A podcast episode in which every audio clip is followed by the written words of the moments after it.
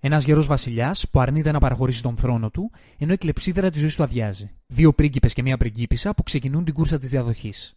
Ποια είναι άραγε η δύναμη της αγάπης ανάμεσα στα μέλη μιας οικογένειας μπροστά στον πόθο της εξουσίας; Το Succession είναι η ιστορία της οικογένειας Roy, μιας οικογένειας δισεκατομμυριούχων που έχει στην κατοχή της τη μεγαλύτερη εταιρεία media του πλανήτη.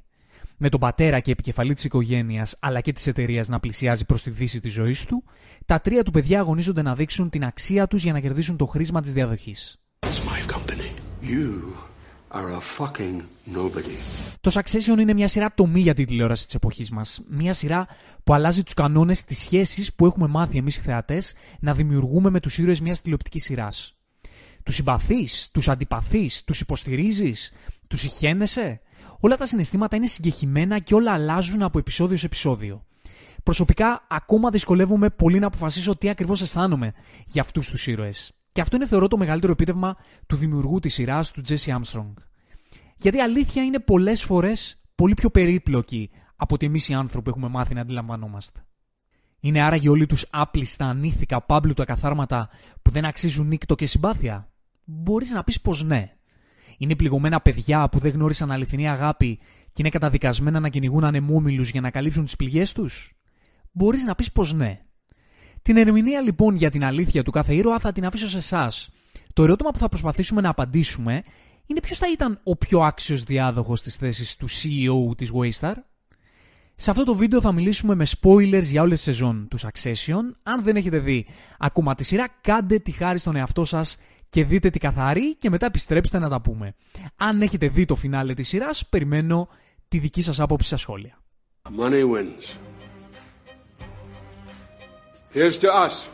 Το κεντρικό πρόσωπο της ιστορίας είναι φυσικά ο Logan Roy του σπουδαίου Brian Cox. Ο αυτοδημιούργητος επιχειρηματίας που έκτισε με τα χέρια του αυτή την αυτοκρατορία δισεκατομμυρίων. Γύρω από αυτόν τον ήρωα κινούνται τα πάντα. Ο κόσμος της σειράς είναι ο κόσμος που δημιούργησε και τον οποίο βασιλεύει ο Λόγκαν.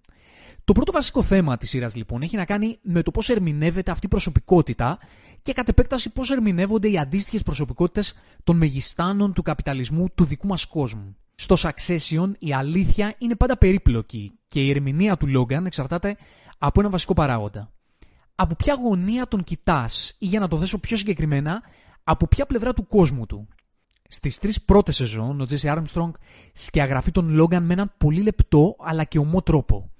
Αρχικά μέσα από τις πράξεις και τα συναισθήματα της οικογένειάς του κατά την περίοδο που είναι άρρωστος και έπειτα μέσα από πολύ στοχευμένες δικές του ενέργειες που έρχονται να επιβεβαιώσουν με σοκαριστικό πολλές φορές τρόπο τα όσα αφήνουν να εννοηθούν μέχρι εκείνο το σημείο.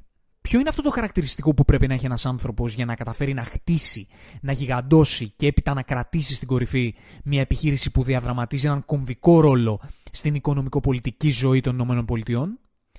Πρέπει να είναι πρώτα απ' όλα αδυσόπιτος. Και ο Λόγκαν Ρόι ήταν ακριβώς αυτό.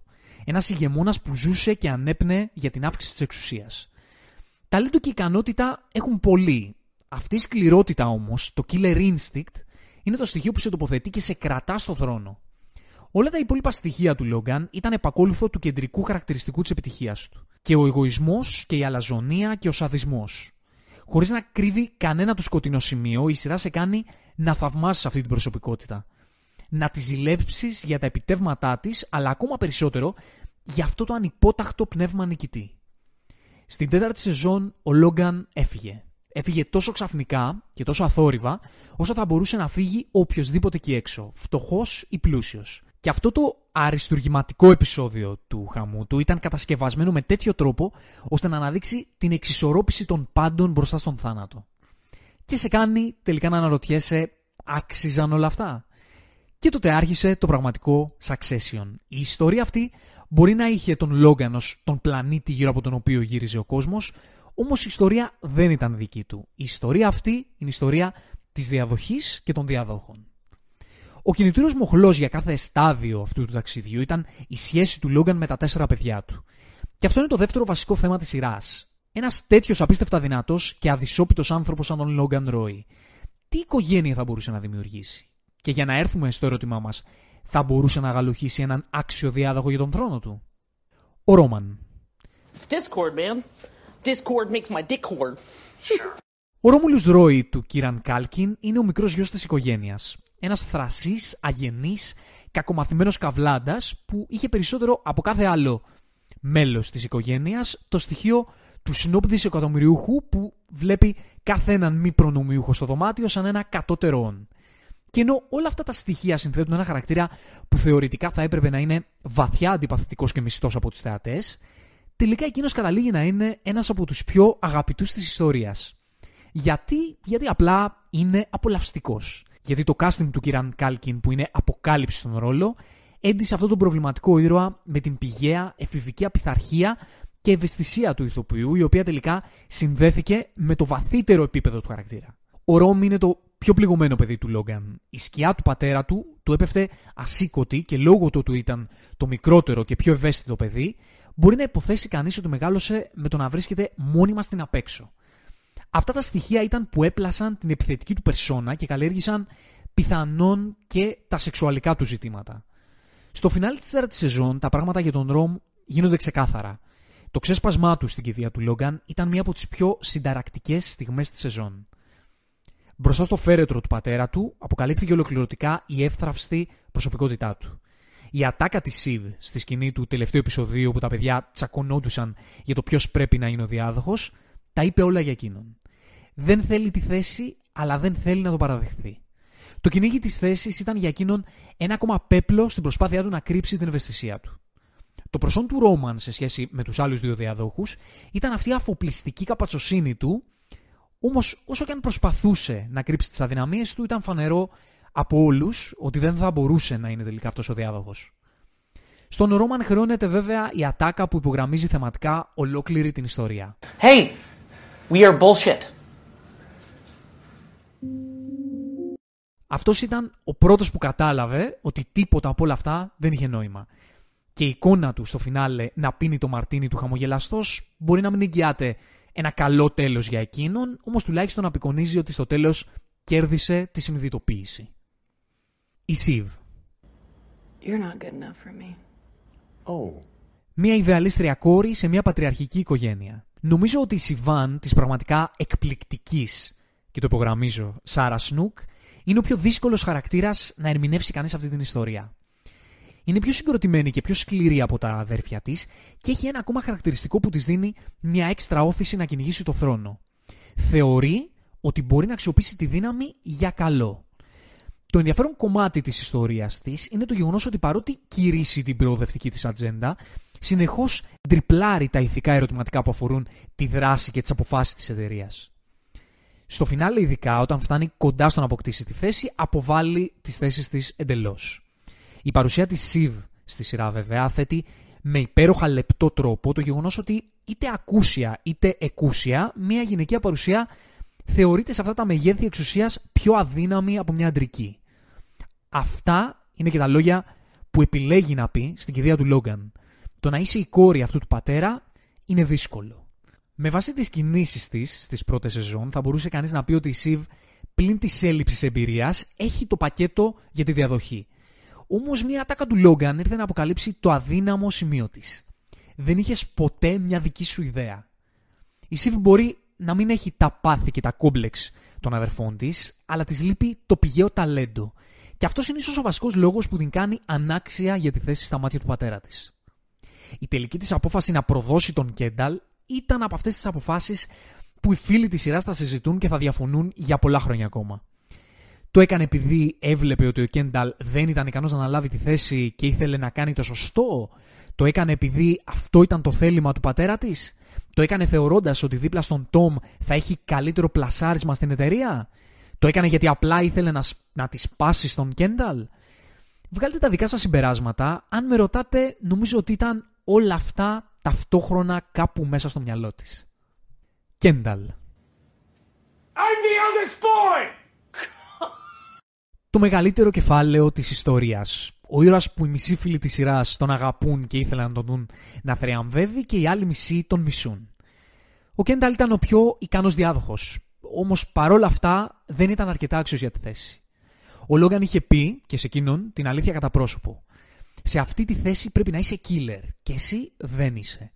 Ο Κένταλ έφτασε πολλές φορές μία ανάσα από το να ρίξει τον Λόγκαν από τη θέση του και δεν τα κατάφερε κυρίως λόγω τύχης. Ήταν ο πιο στρατηγικός και ο πιο θαραλέος διάδοχος, όμως σε κάθε του βήμα, σε κάθε του κίνηση, ακόμα και στις επιτυχίες του, ο Τζέρεμι Στρόγκ με την ασύλληπτη ερμηνεία του φανέρωνε την ανασφάλεια που πλημμύριζε τον ήρωα συνεχώς.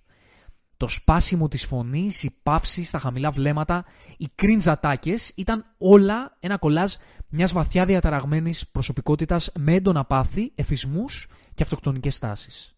Η τραγωδία του Κένταλ ήταν ότι όσο κι αν τον είχε πονέσει ο πατέρας του, ήταν ο μεγαλύτερος του θαυμαστής. Ο δικός του λόγος στην κηδεία ήταν το πιο ταιριαστό πορτρέτο του Λόγκαν από την οπτική του δικού του κόσμου. Σας είπα στην αρχή ότι η αλήθεια έχει να κάνει πολλές φορές με την οπτική. Στο λόγο του, ο Κένταλ λέει μια υπέροχη ατάκα για τον Λόγκαν. Είχε αποδεχθεί τον κόσμο και ήταν εντάξει με αυτόν. Σε κάποιον λοιπόν που έχει αποδεχθεί τον άδικο και ανήθικο τρόπο με τον οποίο λειτουργεί ο κόσμος που ζούμε, ο Λόγκαν Ρόι ήταν ένας σπουδαίος άνθρωπος. Ο Κένταλ ήταν ένας από αυτούς τους ανθρώπους. Μακάρι να έχω κι εγώ μέσα μου αυτή τη δύναμη του πατέρα μου. Όμως δεν την είχε. Πάλεψε με κάθε του δύναμη, έφτασε κοντά, όμως με τον έναν ή με τον άλλο τρόπο η ήττα ήταν αναπόφευκτη στην ιστορία του. Η απόγνωσή του όταν η Σιβ τον πρόδωσε, η ατάκα του ότι μπορεί να πεθάνει αν δεν πάρει το χρήσμα, ήταν το κρεσέντο της αιμονικότητάς του. Η εικόνα του να κοιτά ιτημένος στη θάλασσα είναι το πιο σκληρό και το πιο ταιριαστό τέλος αυτής της ιστορίας. Ένας βουβός θρήνος ενός ανθρώπου που μόλις είχε κερδίσει μέσω της εξαγοράς της εταιρείας του κάποια δισεκατομμύρια. Όμως, όπως είπαμε, σε έναν κόσμο που το κινούν τα λεφτά, τίποτα δεν γίνεται για τα λεφτά. Μπόνους, ο Κόνορ. I think I finally found a job I want to do. Okay, what is it? President of the United States. Ο πρωτότοκος γιος του Λόγκαν Ρόι ήταν ένας αφελής, γλυκός χομπίστας που δεν ασχολήθηκε ποτέ με τη διαδοχή. Δεν είχε ποτέ τοξικά θέλω, δεν απασχόλησε κανέναν με τα θέματα του. Όλη του ιστορία αποτυπώνεται στην αντίδρασή του όταν έμαθε για το χαμό του Λόγκαν. Δεν με συμπάθησε ποτέ. Και αμέσως, για να μην βαρύνει τα αδέρφια του, πήρε πίσω όσα είπε. Τα τέσσερα αυτά παιδιά ορίστηκαν από τον πατέρα τους. Μεγάλωσαν στη σκιά του, με τον φόβο και χωρίς αγάπη και πάλευαν να βγουν στο φως. Να αποδείξουν στον εαυτό τους και στον κόσμο ότι αξίζουν. Και επειδή το πρότυπό τους ήταν ο πατέρας τους, ασυναίσθητα συνέδεαν την αυτοαξία τους με το να καταφέρουν να κερδίσουν τη διαδοχή. Αλλά κυρίως με το να γίνουν σαν τον πατέρα τους. Αυτός όμως ήταν και ο λόγος που κανένας από αυτούς δεν μπορούσε να έχει όλα τα στοιχεία που απαιτούνταν για να κερδίσουν το θρόνο. Από τη μία, το γεγονός ότι μεγαλώνοντας στη γυάλα του πλούτου τους δεν μπορούσαν να αναπτύξουν τα στοιχεία επιβίωσης που απαιτούνταν. Από την άλλη, οι πληγές που τους άνοιξε ο ίδιος ο πατέρας τους τους έκαναν υπερβολικά ευάλωτους για να του μοιάσουν. Ο Λόγκαν είχε καταλάβει ότι κανένα από τα παιδιά του δεν είχε την ικανότητα να το διαδεχθεί.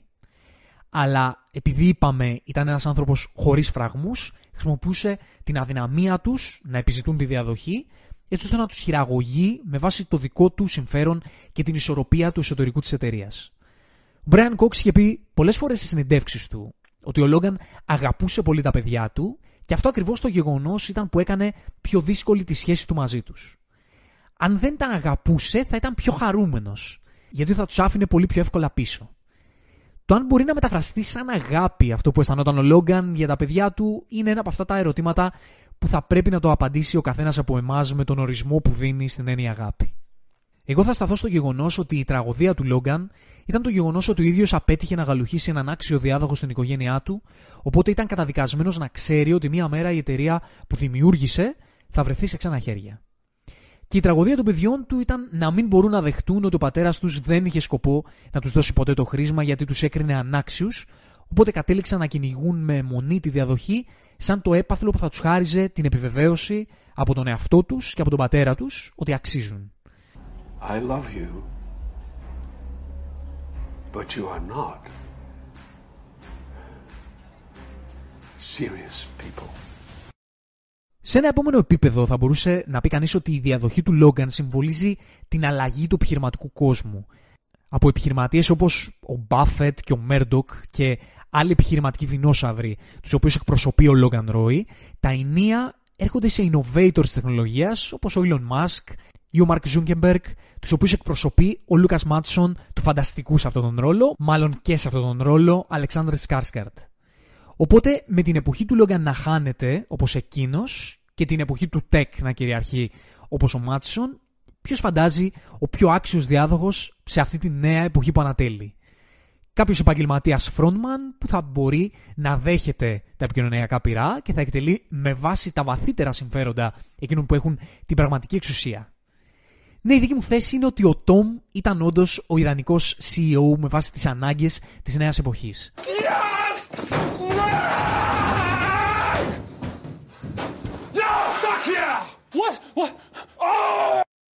Ένας άνθρωπος που ξέρει να επιβιώνει, ξέρει να κρατά τις ισορροπίες, ξέρει να επιρετεί και είναι επαγγελματικά, μιλώντας, σοβαρός.